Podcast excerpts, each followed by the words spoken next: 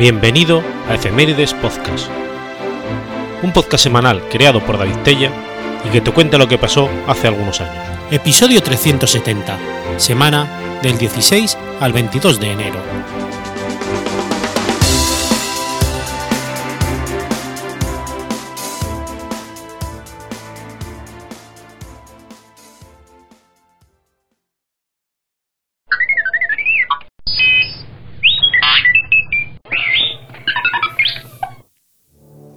...16 de enero de 1958... muere Sofía Casanova. Sofía Guadalupe Pérez Casanova de Lutoslawski fue periodista, poeta y novelista, la primera española que se convirtió en corresponsal permanente en un país extranjero y corresponsal de guerra. Sofía Guadalupe Pérez y Casanova nació el 30 de septiembre de 1861 en Almeiras, hija natural de Rosa Casanova Estorpén, nacida en Nueva Orleans, y Vicente Pérez de Guía, litógrafo nacido en San Martín del Albongo, en Cortegada, que se casaron 2 años después de su nacimiento. Tras el nacimiento del tercer hijo, su padre abandonó a la familia, siendo Sofía todavía muy pequeña, y dejándole sin recursos, de manera que para sobrevivir se fueron a vivir con los abuelos maternos con el apoyo económico del abuelo ferrolano Juan Bautista Casanova Plá Cancela, marino de profesión. Pasó su infancia en el Pazo del Hombre, en San Julián de Almeiras, y comenzó sus estudios en la escuela de Doña Concha, que más tarde completó en el Conservatorio de Madrid, ciudad donde se trasladó con su madre, hermanos y abuelos maternos. En la capital de España comenzó a estudiar poesía y declamación. Allí comenzó a hacer amigos dentro del mundo literario, entre ellos estaba Blanca de los Ríos, con quien se llevaba especialmente bien. El marqués de Valmar se fijó en ella y la ayudó a publicar algunos de sus poemas en publicaciones madrileñas como Telegrama, El Obrero, Flores y Pestas, Semana Literaria o Imparcial, y también en la Ilustración, Domingos del Faro y Folletín. Sus primeros poemas se publicaron cuando ella tenía 15 años en el Faro de Vigo. No fue ella, sino su madre, que los remitió al periódico al encontrarlos guardados en su habitación. El talento por la poesía de Sofía se reconoció en los círculos literarios más selectos, que frecuentaba con asiduidad. A principios de 1880 ya se había ganado un nombre como joven promesa de la poesía y era elogiada como poetisa del corazón. En esa época comenzó también su carrera como actriz y entre 1878 y 1882 actuó en el Teatro Español.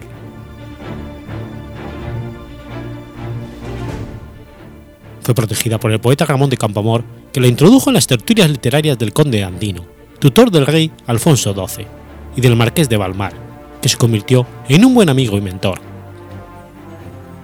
A través del marqués fue presentada en la corte de Alfonso XII, que organizaba veladas poéticas. A los 20 años, era ya una poetisa consagrada. En 1885, el propio monarca costeó la edición de su libro Poesías. Según los biógrafos de Alfonso XII, la debilidad que sentía por Sofía se debía en parte al gran parecido físico que ésta tenía con la infanta Eulalia de Borbón. En las tertulias que frecuentaba, mantuvo trato con intelectuales de la época, entre ellos Emilio Ferrari o Bernard Schwab. Entre las mujeres escritoras que conoció estaba Concepción Jimeno Gil, su amiga de juventud Blanca de los Ríos, Sofía Tartalán, Filomena Dato y Emilia Pardo Bazán. En estos círculos, Campoamor representó al excéntrico profesor, filósofo y diplomático polaco Vicente Lutowski, un políglota experto en Platón que había llegado a Madrid procedente de Francia y estaba estudiando el pesimismo en la literatura española, sobre el que luego publicó un libro.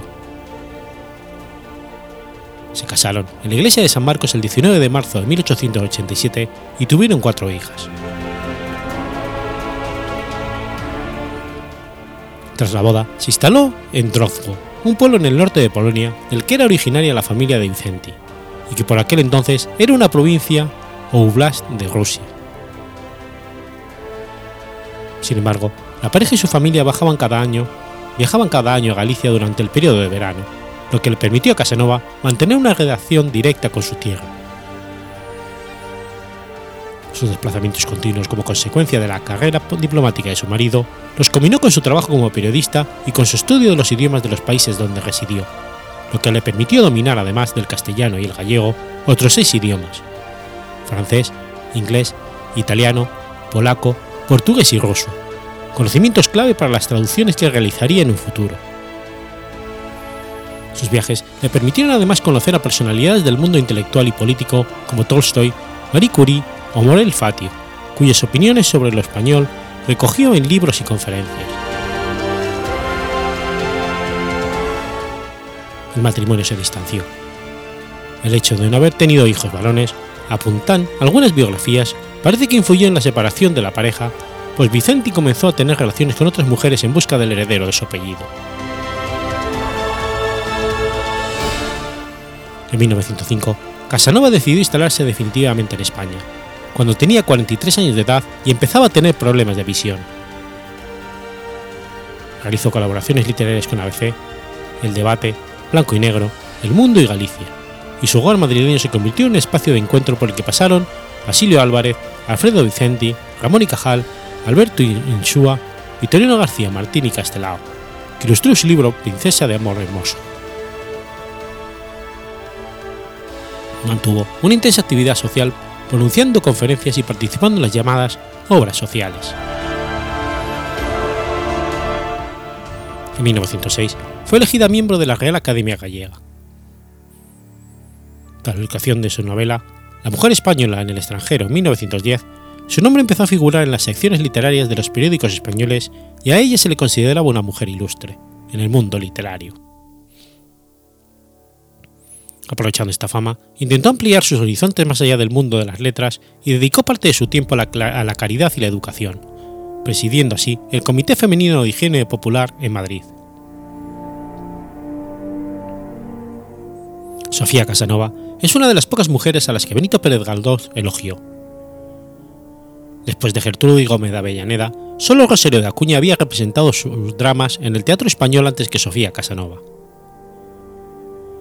Pérez Galdós estrenó así la primera pieza dramática de Casanova, La Madeja, el 12 de marzo de 1913. En la decisión pesó la influyente opinión de la primera actriz, Matilde Moreno. El argumento de la obra respondía a la idea de que las extranjeras, con su afán de emancipación, deseaban la destrucción de la familia. Una reacción, según la estudiosa María del Carmen Simón Palmer, de numerosos escritos de finales del siglo XIX y primeros del XX contra las corrientes feministas que llegaban de Estados Unidos. Aunque la crítica elogió el contenido de la obra, la mala interpretación de la noche del estreno impidió que la comedia se representara en días sucesivos. Viajó frecuentemente a Polonia, donde vivían sus hijas. Durante uno de estos viajes, en julio de 1914, estalló la Primera Guerra Mundial. Después de un mes de resistencia, abandonó Drozhwo en dirección a Varsovia, donde se hizo enfermera de batallones de moribundos. En 1915, el avance alemán obligó a evacuar Varsovia. Siguió trabajando en el hospital hasta que los alemanes entraron en la ciudad de Vístula y huye con sus hijas en el último tren a Minsk, Moscú y finalmente a San Petersburgo. La dinastía Romanov estaba a punto de caer y la escritora y periodista fue testigo del momento e informó de ello no sin dificultades, ya que fue perseguida y censurada por sus crónicas desde San Petersburgo, desde donde narró la muerte de Rasputín y entrevistó a Trotsky. Tras estas crónicas, la censura rusa le prohibió la comunicación con España y su silencio provocó que incluso se le llegara a dar por muerta. Durante la insurrección popular del 3 de julio, reprimida con dureza por parte de las tropas gubernamentales, Sofía recibió un golpe accidental en los ojos de parte de uno de los que huían del tiroteo callejero. Las consecuencias de este accidente fueron nefastas para la escritora, ya que a pesar de los cuidados a los que tuvo que someterse, no logró volver a ver bien nunca más. A pesar de ello, no dejó de escribir. En 1918, Polonia logra la independencia y Sofía puede regresar. entre 1820 y 30, regresó 6 veces a España. Escribió más de 400 artículos y 4 libros. En 1925, su nombre se barajaba entre los candidatos españoles al Premio Nobel de Literatura. Ese mismo año, recibió la Gran Cruz de la Orden Civil de Beneficencia de Alfonso XIII por su colaboración con la Cruz Roja durante la Primera Guerra Mundial. En 1931, fue testigo de la proclamación de la Segunda República Española con la convicción de que iba a ocurrir en el país lo que le tocaba vivir a Rusia en 1917. Con el cierre del periódico ABC, perdió el trabajo durante unos meses. Este hecho le hizo aborrecer a los republicanos, sentimiento que fue en aumento hasta que en 1936 escribió uno de sus últimos artículos de su colaboración con el diario, Mirando a Rusia. Vivió la Guerra Civil Española desde Varsovia y desde allí, con el ABC incautado, movió cartas y crónicas en defensa del bando nacional. Franco quiso conocerla y se reunió con él en Burgos en 1938. En diciembre de ese año, declaró a La Voz de Galicia, con ocasión de su marcha a Varsovia, que estaba convencida de que el golpe de Estado provocado por un sector del ejército traería momentos de desarrollo y de esplendor a España. Es también el año en el que visita La Coruña y su aldea por última vez. Siempre te contó con el cuidado y con el cariño de una mujer de Almeiras que, además de hacerle compañía permanente, mantuvo vivo en ella el idioma gallego y le ayudó en el cuidado de sus hijas. Regresó a Polonia para pasar las navidades con su familia y le sorprendió el inicio de la Segunda Guerra Mundial en 1939, cuando se produjo la ocupación nazi del territorio polaco, después de la firma entre Hitler y Stalin del Pacto de No Agresión Germano-Soviético, y cuya consecuencia fue la terminación de la independencia de Polonia, y se vio obligada a huir a una aldea con una de sus hijas y nietos. La intercesión del embajador de España en Berlín le permitió vivir con cierta seguridad mientras contemplaba la barbarie de los campos de concentración. Murió el 16 de enero de 1958. Aunque estaba casi ciega, seguía escribiendo y ayudando por sus nietos, a los que dictaba sus últimas vivencias. No había cumplido su deseo de acabar sus días en España.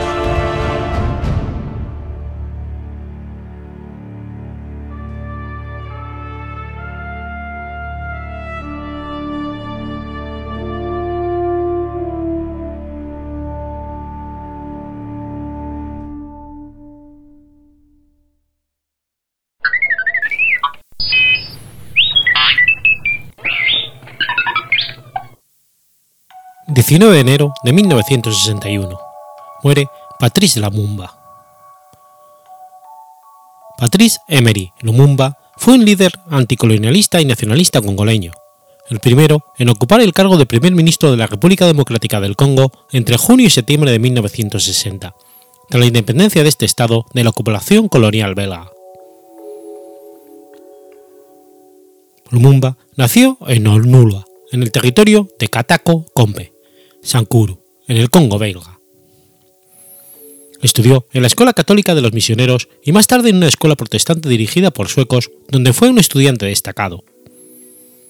Trabajó como empleado de oficina en una sociedad minera de la provincia de Kivu del Sur hasta 1945, después como periodista en Leopoldville y Stanleyville, periodo durante el cual escribió en varios periódicos. En septiembre de 1954 recibió su carta de matriculado de honor, raramente concedida por la administración belga a algunos negros. En 1955 creó una asociación llamada APIC, Asociación del Personal Indígena de la Colonia, y tuvo la ocasión de entrevistarse con el rey Balduino I de Bélgica, con quien estaba de viaje por el Congo, sobre la situación de los congoleños. El ministro del Congo de la época, Auguste Pusirete, quiso hacer evolucionar al Congo y desarrollar una enseñanza pública. Lumumba se afilió al Partido Liberal con otros notables congoleses, y varios de ellos acude a Bélgica por invitación del primer ministro. En 1957 es encarcelado durante un año a causa de un asunto de malversación de fondos del servicio de correos. Liberado anticipadamente, retoma sus actividades políticas y se convierte en director de ventas de una cervecería. El gobierno belga emprende algunas medidas de liberalización. Los sindicatos y partidos políticos serán autorizados. En 1958, con ocasión de la Exposición Universal, algunos congoleños son invitados a Bélgica. Indignados por la imagen degradante de su pueblo que muestra la exposición, Lumumba y algunos compañeros políticos aumentan los contactos con los círculos anticolonialistas. Tras su retorno al Congo, crea el Movimiento Nacional Congolés en Leopoldville, el 5 de octubre de 1958, y con tal nombre participa en la Conferencia Panafricana de Accra, que fue un punto de inflexión política esencial para él. Se reunió, entre otros, con el argelino Franz Fanon, el ganés Wane Nkrumah y el camerunés Félix Roland Moury, quienes tenían en común que destacaban los efectos nocivos del regionalismo, el etnismo y el tribalismo, que a su juicio socavaban la unidad nacional y facilitaban la penetración del neocolonialismo. Al final de la conferencia, Lumumba fue nombrado miembro permanente del Comité de Coordinación. Consigue organizar una reunión para dar cuenta de dicha conferencia, durante la cual reivindica la independencia delante de más de 10.000 personas. Describe el objetivo del MNC, refiriéndose a la liquidación del dominio colonialista y la explotación del hombre por el hombre. En 1959, la represión cayó sobre los movimientos nacionalistas. En enero, la prohibición de un mití de Lavaco y su represión produjeron oficialmente 42 muertos según las autoridades coloniales, pero varios centenares según algunas estimaciones. Se disuelve Lavaco y su líder, Joseph Kasavubu, es deportado a Bélgica. En octubre, el MNC y otros partidos independentistas organizan una reunión en Chantelville. A pesar de contar con un fuerte respaldo popular, las autoridades belgas intentan detener a Lumumba, produciéndose un motín que se cobra 30 muertos. Lumumba es arrestado algunos días más tarde, juzgado en enero del 60 y condenado a 6 meses de prisión el 21 de enero. Asimismo, las autoridades belgas organizan reuniones con los independentistas en las cuales participa finalmente Lumumba, que es liberado de facto el 26 de enero. De modo sorpresivo, Bélgica concede al Congo la independencia. La fecha efectiva, el 30 de junio del 60, realizando Lumumba un duro discurso en el que condenaba las tropelías cometidas por los belgas. Sin embargo, la concesión de la independencia es dada solo si el Congo hereda la deuda externa de Bélgica, con lo cual este joven país nace endeudado y teniendo que devolver un préstamo que jamás recibió, lo cual lo hunde desde su inicio en una crisis económica. El MNC y sus aliados ganan las elecciones organizadas en mayo, y el 23 de junio de 1960, Patrice Emery Lumumba se convierte en el primer ministro del Congo independiente. Dado que buena parte de la administración y los cuadros del ejército siguen siendo belga, Lumumba decreta la africanización del ejército. En 1960, 2 años después de Ghana, el Congo acogió una conferencia panafricana. Frente a la secesión de Katanga con el apoyo de Bélgica, interesada en sus ricos yacimientos mineros, Lumumba denuncia el federalismo como una maniobra neocolonialista. Lo que está sucediendo en Katanga son unos pocos colonos que dicen: este país se está independizando toda su riqueza y servirá a esta gran nación, las naciones negras. La ONU ordena a Bélgica que retire sus tropas pero tras varias resoluciones contradictorias, rechazó la opción militar y calificó el conflicto de Katanga de conflicto interno. El 12 de agosto, Bélgica firma un acuerdo con Sombre, reconociendo de facto la independencia de Katanga. Cuando Lumumba decide reaccionar enviando tropas para tomar el control de la región, la ONU reinvirtió su posición inicial e impuso militarmente un alto el fuego, impidiendo la entrada de tropas congoleñas.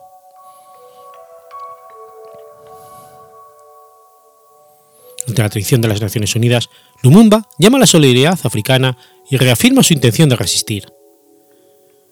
Todo el mundo ha comprendido que si el Congo muere, toda África se cae en la noche de la derrota y la servidumbre. Una vez más, esto es una prueba evidente de la unidad africana. Es la prueba concreta de que sin esa unidad no podrían vivir frente a los monstruos apetitosos del imperialismo. Entre la esclavitud y la libertad no hay compromiso. El 4 de septiembre de 1960, el presidente Joseph Kasavubu anuncia en la radio la destitución de Lumumba y de los ministros nacionalistas, aunque no tiene ningún derecho constitucional a hacerlo. A la mañana siguiente lo reemplaza por Joseph Ilio. Kasavubu culpa públicamente a Lumumba por la masacre de miles de personas a manos de las Fuerzas Armadas durante la invasión de Kasai del Sur en agosto y por la participación soviética en el país. Sin embargo, Lumumba declara que seguirá en el cargo. El Consejo de Ministros y el Parlamento votan una moción para mantenerlo, y a su vez Lumumba destituye al presidente Kasavubu acusándole de alta traición. Tras un golpe de estado apoyado por el presidente Kasavubu, el coronel Joseph Désiré Mobutu se hace con el poder. En diciembre de 60, Lumumba se escapa de la capital para intentar tomar Stanbele, región donde cuenta con numerosos seguidores. Sin embargo, los esbirros de Mobutu le siguen la pista y la ONU se niega a darle nueva protección. La CIA, mediante la acción ejecutiva, ordena su asesinato para favorecer los intereses de las multinacionales estadounidenses.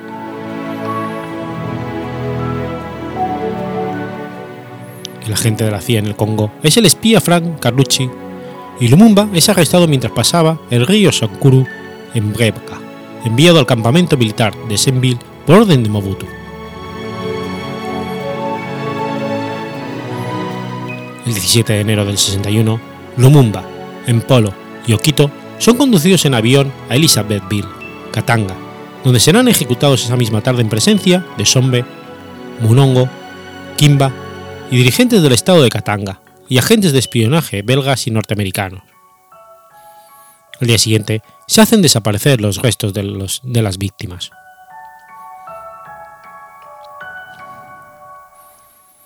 La desaparición de Lumumba fue muy lamentada por el movimiento de países no alineados, incluyendo a uno de sus verdugos, el general Mobutu, que lo nombra héroe nacional en el 66.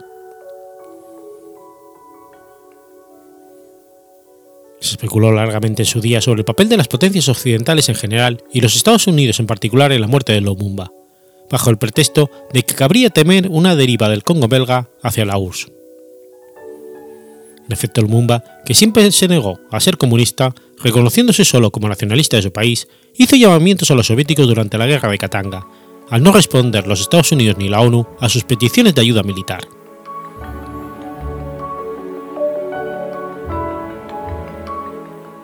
El gobierno belga reconoció en 2002 su responsabilidad en los acontecimientos que condujeron a la muerte de Lumumba.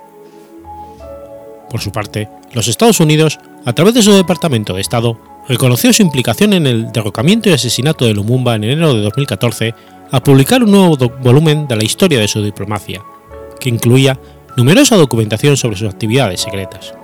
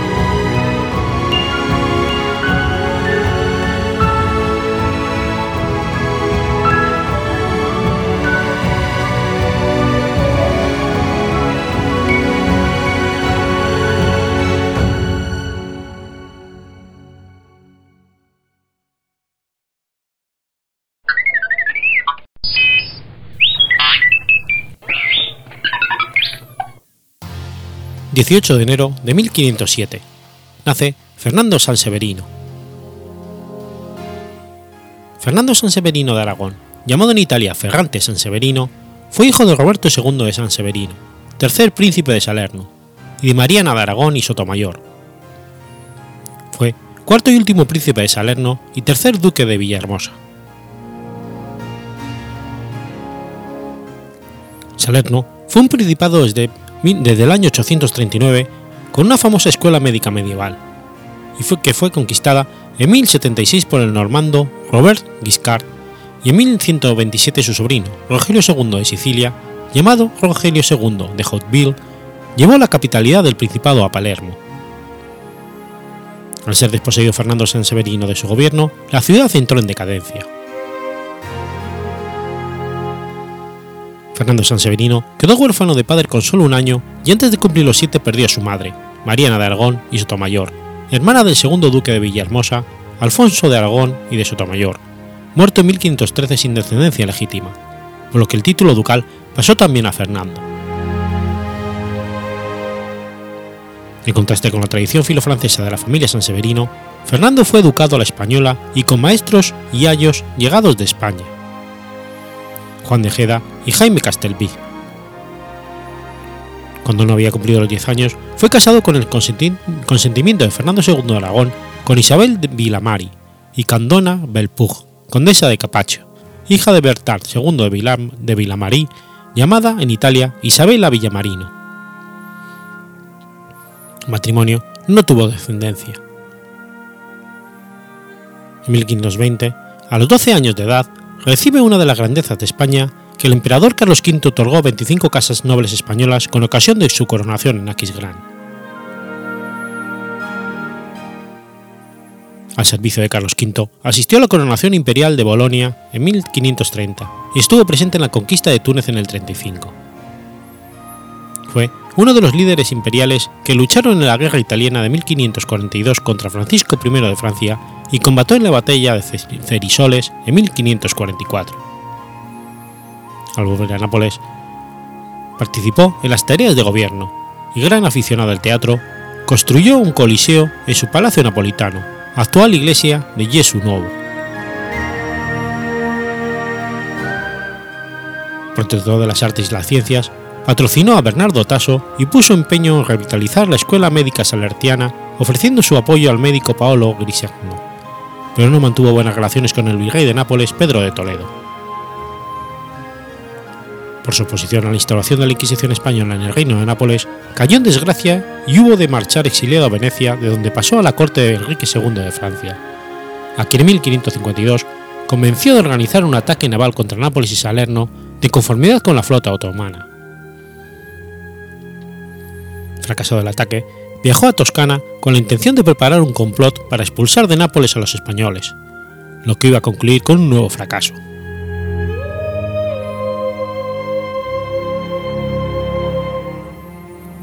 Murió en Aviñón a los 61 años, solo y abandonado. Al ser desposeído de sus títulos en 1558 por traición a la corona, fue sucedido por Martín de Guerra y Aragón, cuarto duque de Villahermosa, nacido en 1526 y casado en el 41 con Luisa de Borja y Aragón, hermana de San Francisco de Borja e hija del tercer duque de Gandía y Juana de Aragón y Gurrea, hija natural de Alonso de Aragón, virrey de Aragón e hijo ilegítimo a su vez de Fernando II de Aragón y Ana de Gurrea, vizcondesa de Ebol. Por parte de su padre, era bisnieto del papa Alejandro VI. El título de príncipe de Salerno se quedó vacante y la ciudad entró en una fase de decadencia.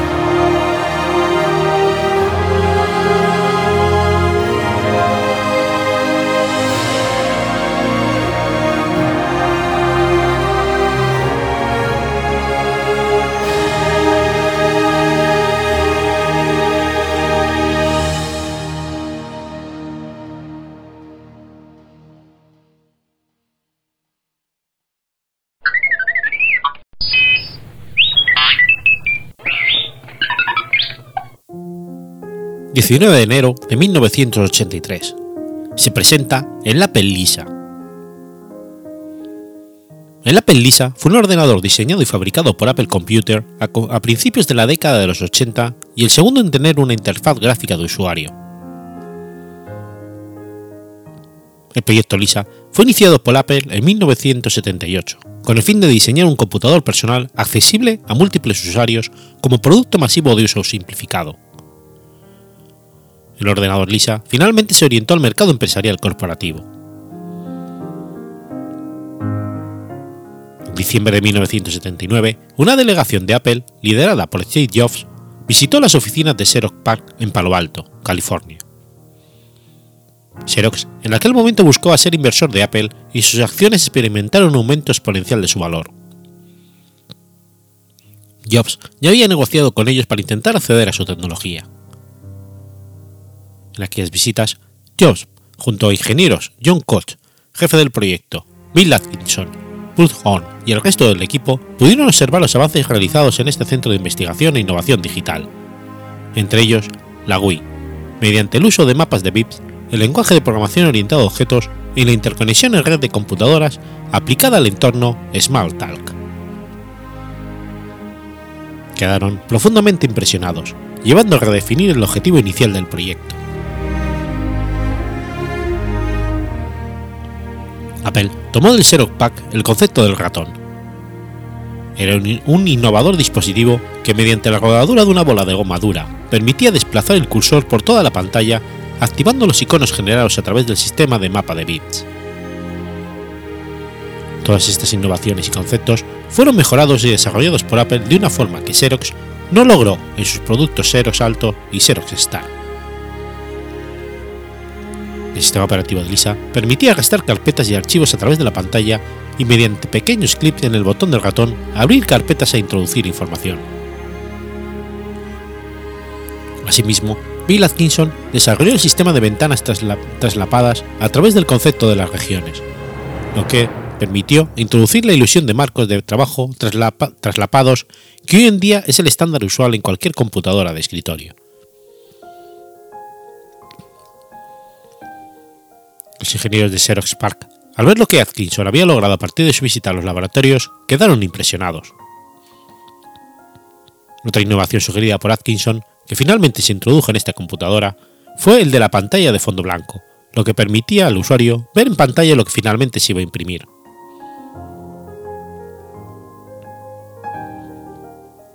Fue la insistencia de Jobs la que permitió que la máquina en cuestión tuviera una serie de características especiales que superaba al prototipo mostrado en Xerox PARC, dándole al sistema un funcionamiento más natural y fluido. Fue también él, junto con Atkinson, quien se encargó de convertir el ratón en un dispositivo accesible, económico y práctico. Finalmente, en 1981, Xerox lanzó al mercado el Xerox Star, que resultó ser un fracaso comercial. Aquel hecho fue tomado entonces como señal de vía libre para el lanzamiento del definitivo del Apple Lisa.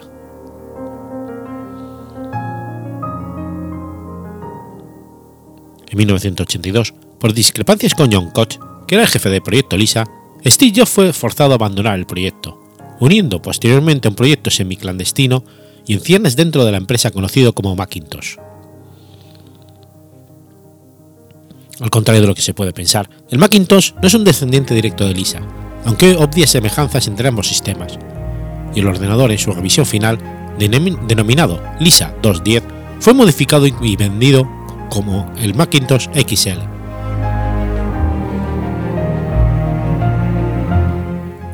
Aunque la documentación incluida en el computador Lisa original solamente se refería a ella como de Lisa, oficialmente Apple indicó que el nombre era el acrónimo para Local Integrated Software Architecture, arquitectura de software integrada localmente. Puesto que la primera hija de Steve Jobs nacida en el 78 se llamaba Lisa, se presume que el nombre también tenía una asociación personal y que el acrónimo se inventó después para cuadrar con el nombre.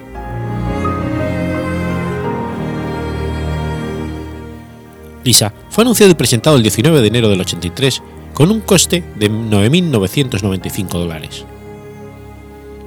Era el primer ordenador personal comercial que operaba con interfaz gráfica de usuario y un ratón, tras el computador Xerox Star, usó una CPU Motorola 68000 con una frecuencia de reloj de 5 MHz y tenía 1 MB de memoria RAM.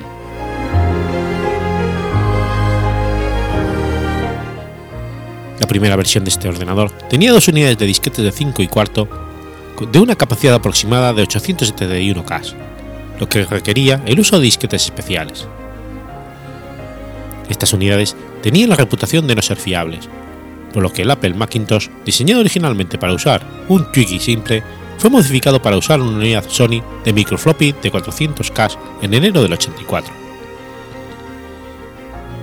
Como periférico opcional, estaba disponible una unidad externa de disco duro Apple Profile de 5 MB, diseñada originalmente para el Apple III. El modelo posterior, Lisa II, usó una sola unidad de disco de 3,5 y opcionalmente unidades internas de disco duro de 5 y 10 megas. En el 84, al mismo tiempo que el Macintosh fue oficialmente presentado, Apple anunció que proporcionaba gratuitamente actualizaciones a unidades de disco duro de 5 megas para quienes poseyeran un ordenador Lisa 1.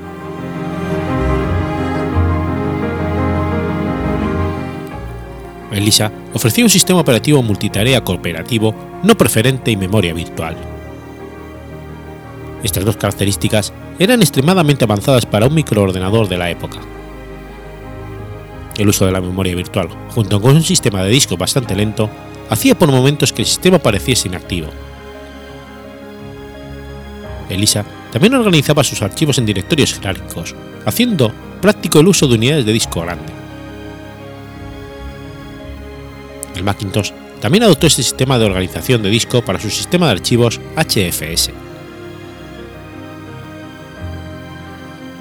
Conceptualmente, el Lisa se parecía al Xerox Star en el sentido de que fue previsto como un sistema de ordenación para una oficina, por lo que el Lisa tenía dos modos de usuario principales: el Lisa Office System y el Workshop.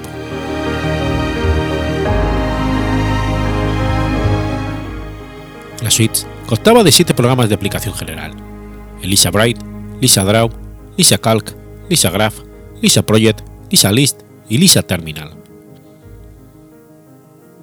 Apple apoyó a nuevos propietarios de ordenadores Lisa con un amplio conjunto de documentación muy cuidada en su redacción y material gráfico, incluyendo cursos promocionales en vídeo y un curso de formación flexible e innovador e interactivo basado en el programa de Lisa Guide. Para el diagnóstico de hardware se ofreció el programa Lisa Test, aunque Apple lo descontinuó. Para el usuario del sistema operativo, Apple creó el Desktop Manager. Este programa era un organizador de archivos y un administrador de programas. Se creaba la ilusión de un escritorio en la que los usuarios podían colocar archivos, moverlos, renombrarlos, eliminarlos y ejecutar programas. Esta fue la mayor innovación del ordenador, ya que a diferencia de los sistemas existentes, recreaba en la pantalla el entorno de una oficina, de la misma forma que lo planteó en su momento el Xerox Star, pero de forma más sencilla y amigable, sin los problemas del producto que Xerox comercializaba. Incluso el lema de empresa para la venta de la computadora era el computador que trabajaba de la forma que tú lo haces. La pantalla, a diferencia de los ordenadores de IBM y la línea de Apple II, era blanca, por lo que consumía una mayor cantidad de fósforo y encarecía el producto.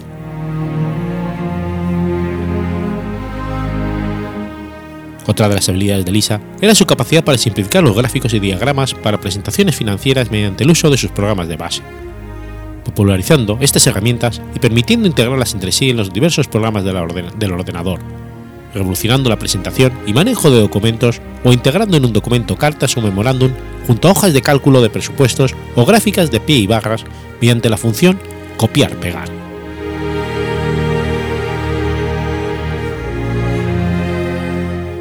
Las ventas del ordenador no fueron las previstas y el Apple Lisa se convirtió con el tiempo en un fracaso comercial para Apple, que se acrecentó con el desastroso lanzamiento del ordenador Apple III en 1980. Los clientes empresariales a los que Lisa estaba dirigido se resistieron al alto precio del ordenador y en gran parte optaron por trabajar con los menos costosos IBM PC, que ya comenzaban a dominar el mercado de los ordenadores de escritorio en los negocios, a pesar de ser un producto menos avanzado, debido a la popularidad de la aplicación VisiCalc, que también corría en el Apple II, y el respaldo mundial de la marca IBM.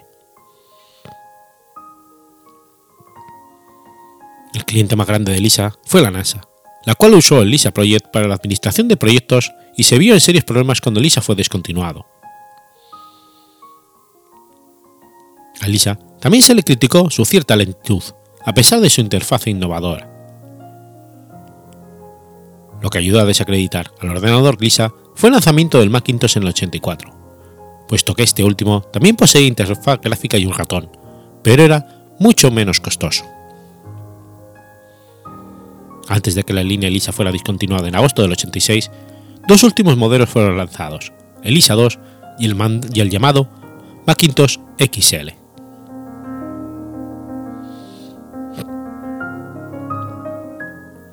En un momento en que un mega de memoria RAM se consideraba una extravagancia, el alto precio de Lisa, y por tanto su fracaso comercial, puede atribuirse a la enorme cantidad de RAM de la que estaba provisto el sistema. Hay que tener en cuenta que un mega de RAM costaba por entonces casi $5.000, la mitad de lo que costaba el Lisa. Otro gran problema del ordenador era la dificultad y el engorroso proceso de escritura de software para el sistema por parte de un tercero, debido a que el Lisa Office System no podía ser usado para escribir programas para Lisa, sino que se requería un sistema operativo adicional de desarrollo llamado Lisa Workshop. El resultado era que se debía trabajar con dos terminales Lisa en paralelo para escribir y probar las aplicaciones. Por esta razón, el abanico de software externo escrito para Apple Lisa fue muy limitado y la gran mayoría de usuarios no llegaron nunca a usar ningún programa más allá de las 7 aplicaciones base del Apple Lisa Office System, las cuales Apple consideraba suficientes para realizar cualquier trabajo.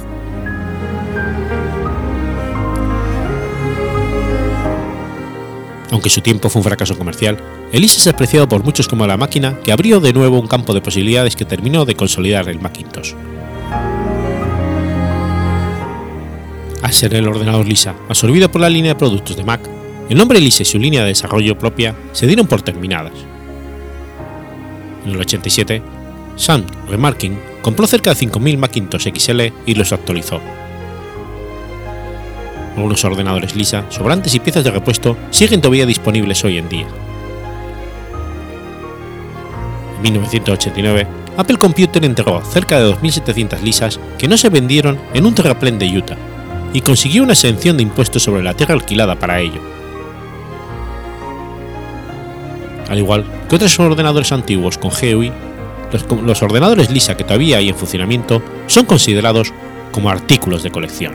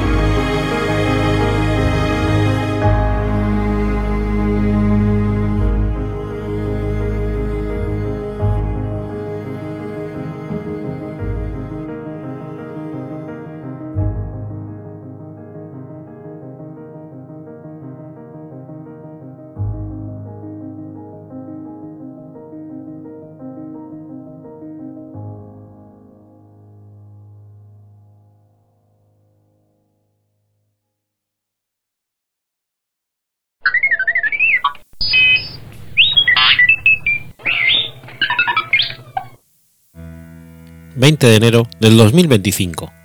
Nace Gordiano III. Marco Antonio Gordiano, conocido como Gordiano III, fue emperador romano del 238 al 244. Gordiano III nació como hijo de Antonia Gordiana, hija de Gordiano I y hermana de Gordiano II. El nombre del padre no ha sido transmitido, al igual que el suyo propio antes de adoptar el nombre de su abuelo en el 238. Su familia era de rango ecuestre, modesta, pero muy adinerada, aunque Gordiano estaba relacionado con senadores prominentes. Sus praenomen y nomen, Marco Antonio, sugieren que sus antepasados paternos recibieron la ciudadanía romana bajo el triburo Marco Antonio, o una de sus hijas, durante la época final de la República Romana Tardía. El cognomen Gordiano sugiere que los orígenes de su familia estaban ubicados en Anatolia, relacionado con la historia del nudo gordiano, especialmente Galacia y Capadocia.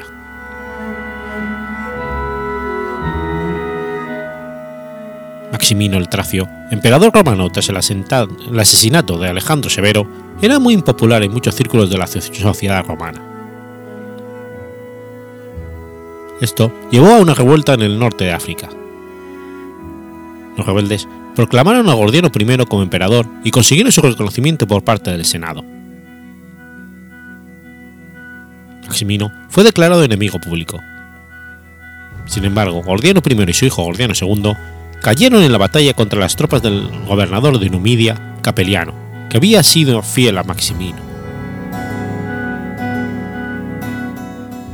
Mientras tanto, Maximino empezó su marcha sobre Roma. En su defensa, el Senado proclamó dos nuevos emperadores, Balbino y Pupieno. Estos eran muy impopulares en la ciudadanía de Roma y fueron obligados a adoptar a Gordiano III como sucesor, ya que su abuelo y tío, respectivamente, gozaban aún de una muy buena reputación. Tras el reinado de tan solo 99 días de los dos emperadores, que terminó con el asesinato de ambos por parte de los pretorianos, Gordiano III fue proclamado emperador a la edad solamente de 13 años, el 29 de julio del 238. Gordiano proclamó casi enseguida a su tutor y mentor, Timesteo, prefecto del pretorio, y este se ocupó también de una buena parte del gobierno del estado. En el 241, Gordiano se casó con Furia Sabina Tranquila, hija de Timesteo.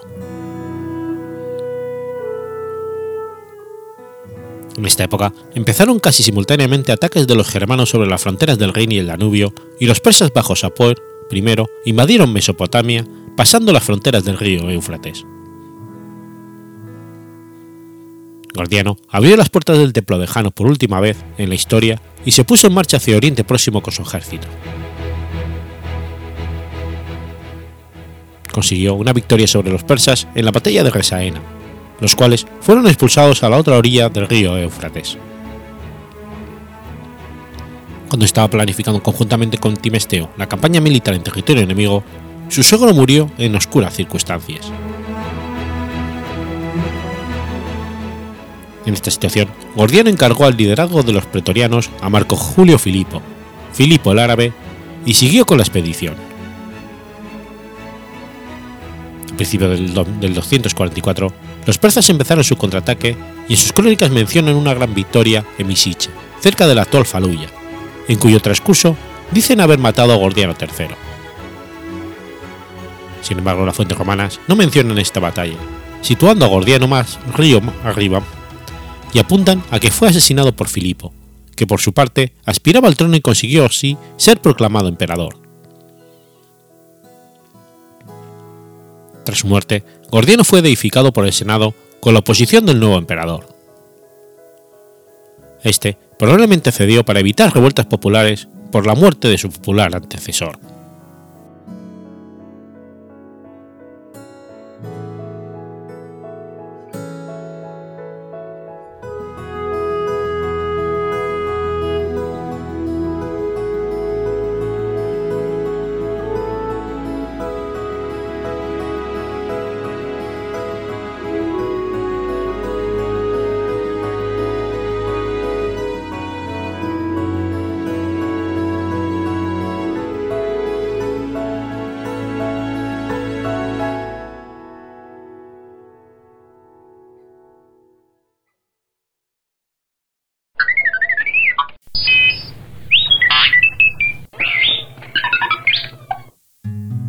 21 de enero del 259. Mueren quemados en la hoguera Fructuoso, Augurio y Eulogio de Tarragona. Fructuoso de Tarragona fue un clérigo cristiano hispano-romano, venerado como santo por la Iglesia Católica. Se le suele designar como San Fructuoso Mártir para distinguirlo de otro santo igual nombre, San Fructuoso de Braga. Ejerciendo el cargo de obispo, fue martirizado junto con los dos diáconos Eulogio y Augurio. Murió quemado vivo en el anfiteatro de Tarraco, durante la persecución decretada por los emperadores romanos Valeriano y Galeno contra los cristianos. Augurio de Tarragona, o San Augurio, fue un clérigo cristiano hispano-romano. También se le cita como Augurino. Eulogio de Tarragona, o San Eulogio, fue un clérigo cristiano hispano-romano. Ejerciendo el cargo de diácono, fue martirizado junto con el obispo Fructuoso y el también diácono Augurio. Fueron posiblemente los primeros mártires de los que hay constancia documental en la historia del cristianismo en España, a través de un testimonio de su martirio escrito por un testigo presencial. También hay un testimonio epigráfico en una lápida hallada en 1895 por una misión arqueológica francesa. San Agustín sentía gran admiración por estos tres mártires hispanos y escribió uno de sus sermones para la misa de su festividad.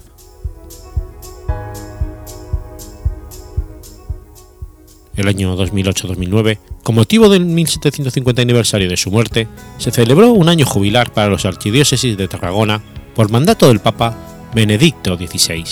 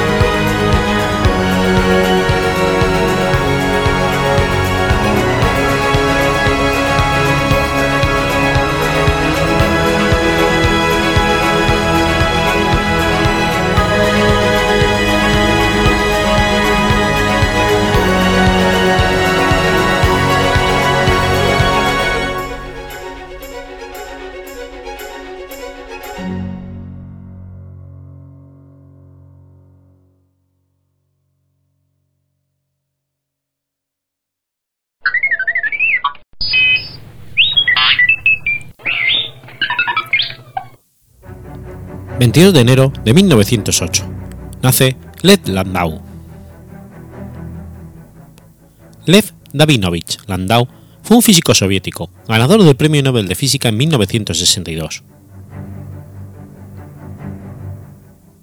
Figura clave de la física teórica en el siglo XX, destacó por sus contribuciones a la mecánica cuántica con sus estudios sobre el estado mixto, la teoría cuántica del diamagnetismo, la superfluidez, la teoría fenomenológica sobre líquidos de Fermi, la teoría Gelbug-Landau sobre la superconductividad, el efecto amortiguado de Landau sobre la formación de turbulencias en fluidos, el polo de Landau en electrodinámica cuántica o la teoría sobre los neutrinos. Son imprescindibles sus 10 volúmenes del curso de física teórica.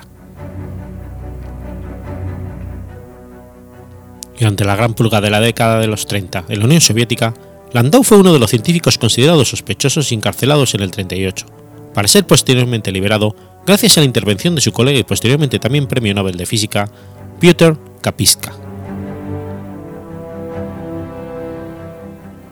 Landau nació el 22 de enero de 1908 en el seno de la familia judía de Bakú. Su padre era un ingeniero de la industria petrolera local y su madre doctora en medicina. Muy tempranamente, se reveló como un niño prodigio de las matemáticas. Él mismo dijo ya adulto que apenas podía recordar un momento anterior en que no estuviera familiarizado con el círculo infinitesimal. Tales eran sus capacidades y con 13 años había completado los estudios de enseñanza secundaria en el gimnasio. Sus padres lo consideraron todavía demasiado joven para asistir a la universidad, así que durante un año asistió a la Escuela Técnica de Economía de Bakú.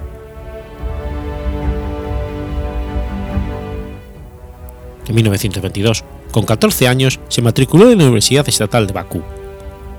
Decidió estudiar simultáneamente en dos facultades, la de Ciencias Físicas y Matemáticas y en la de Química. De su paso por la universidad, no volvió a cursar estudios de esta última, aunque seguiría siendo una de las disciplinas por las que mantuvo interés durante toda su vida. En 1924, se trasladó al centro principal de la física soviética del momento, el Departamento de Física de la Universidad de Leningrado. Allí probó conocimiento con la física teórica auténtica, consagrándose por entero a su estudio y acabando por graduarse en el 27 con 19 años. Ese mismo año, publicaba su primer artículo científico en relación con la teoría cuántica. Posteriormente, Landau se matriculó en estudios de posgrado en el Instituto Físico-Tecnológico Lov de Leningrado, dirigido entonces por el físico soviético Abraham Lov, alcanzando el doctorado a los 21 años. Su primera oportunidad de viajar al extranjero llega en 1929, gracias a una beca de viaje del gobierno soviético, complementada con una beca Rockefeller. Merced a ella, durante los 2 años siguientes trabaja en Alemania, Suiza, Holanda, Reino Unido, Bélgica y Dinamarca. Sus estancias más fructíferas serán en las universidades de Gotinga y Leipzig, y sobre todo en la de Copenhague, para trabajar en el Instituto Niels Bohr de Física Teórica tras la visita. Landau siempre se consideró a sí mismo como un pupilo de Bohr, y el ejemplo de este orientó su actitud hacia la física. Tras Copenhague, visitó Cambridge y Zúrich antes de volver a la Unión Soviética. Tras su regreso y durante el periodo entre el 32 y el 37, dirigió el Departamento de Física Teórica en la Universidad Politécnica de Kharkov. Entre los años 43 y 47, ejerció como profesor en la Facultad de Física de la Universidad Estatal de Lomonosov en Moscú. En el 62, fue galardonado con el Premio Nobel de Física por sus teorías pioneras sobre la materia condensada, especialmente el helio líquido. Landau había elaborado una lista con los nombres de físicos a los que había ordenado según una escala logarítmica desde 0 a 5. El valor más alto, el 0, se lo asignó a Isaac Newton y Albert Einstein recibió el 0,5. 1 les asignó a Niels Bohr, Werner Heisenberg, Paul Dirac y Erwin Schrödinger, los padres de la física cuántica moderna. Landau se evaluó a sí mismo con un 2,5, aunque posteriormente se asignó un 2.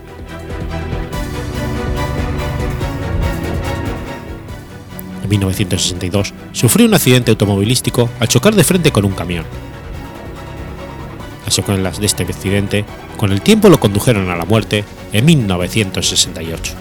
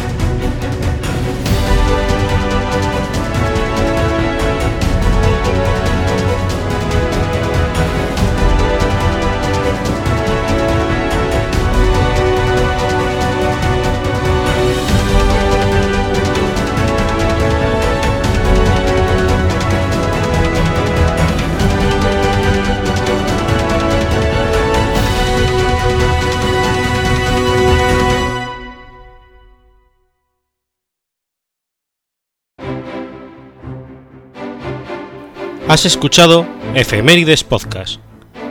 Si quieres ponerte en contacto conmigo, puedes hacerlo por Twitter a la cuenta @efemeridespod o mi cuenta personal @telladavid o por correo electrónico a la dirección efemeridespodd@gmail.com.